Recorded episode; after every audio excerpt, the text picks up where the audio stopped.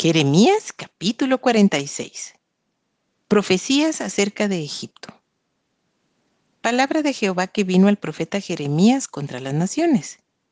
Con respecto a Egipto, contra el ejército de Faraón Necao, rey de Egipto, que estaba cerca del río Éufrates en Carquemis, a quien destruyó Nabucodonosor, rey de Babilonia, en el año cuarto de Joacim, hijo de Josías, rey de Judá. Preparad escudo y pavés y venid a la guerra.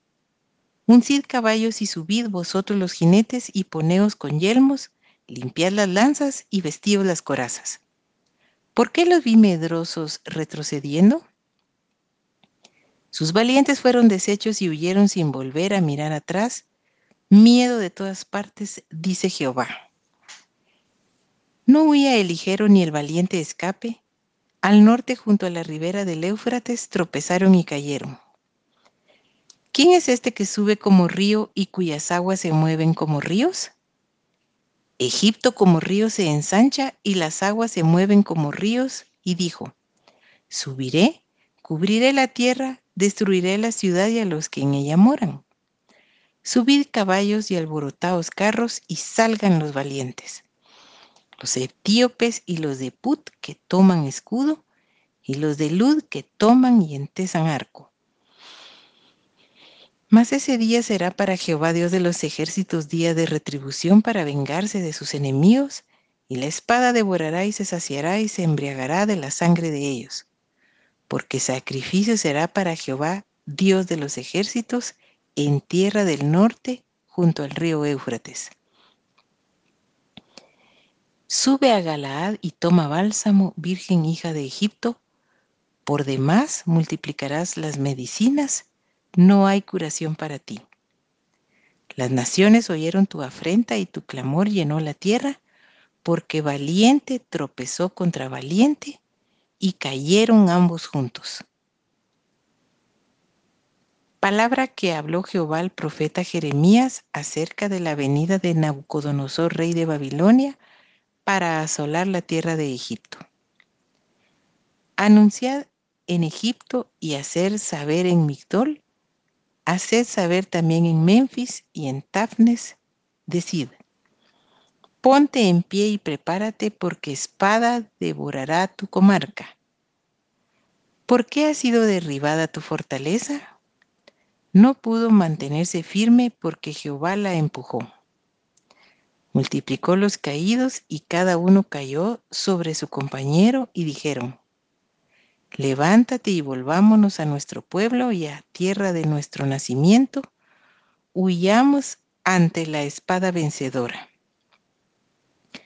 Allí gritaron, Faraón rey de Egipto es destruido, dejó pasar el tiempo señalado. Vivo yo, dice el rey, cuyo nombre es Jehová de los ejércitos, que como Tabor entre los montes y como Carmelo junto al mar, así vendrá. Hazte en seres de cautiverio, moradora, hija de Egipto, porque Memphis será desierto y será asolada hasta no quedar morador. Becerra hermosa es Egipto, mas viene destrucción, del norte viene. Sus soldados mercenarios también en medio de ella como becerros engordados, porque también ellos volvieron atrás. Huyeron todos sin pararse, porque vino sobre ellos el día de su quebrantamiento, el tiempo de su castigo. Su voz saldrá como de serpiente, porque vendrán los enemigos y con hachas vendrán a ella como cortadores de leña. Cortarán sus bosques, dice Jehová, aunque sean impenetrables. Porque serán más numerosos que langostas, no tendrán número. Se avergonzará la hija de Egipto, entregada será en manos del pueblo del norte. Jehová de los ejércitos, Dios de Israel, ha dicho, He aquí que yo castigo a Amón, dios de Tebas, a Faraón, a Egipto, y a sus dioses y a sus reyes, así a Faraón como a los que en él confían. Y los entregaré en mano de los que buscan su vida, en mano de Nabucodonosor, rey de Babilonia, y en mano de sus siervos. pero después será habitado como en los días pasados, dice Jehová. Y tú no temas, siervo mío Jacob, ni desmayes Israel, porque he aquí yo te salvaré de lejos y a tu descendencia de la tierra de su cautividad. Y volverá Jacob y descansará y será prosperado, y no habrá quien lo atemorice.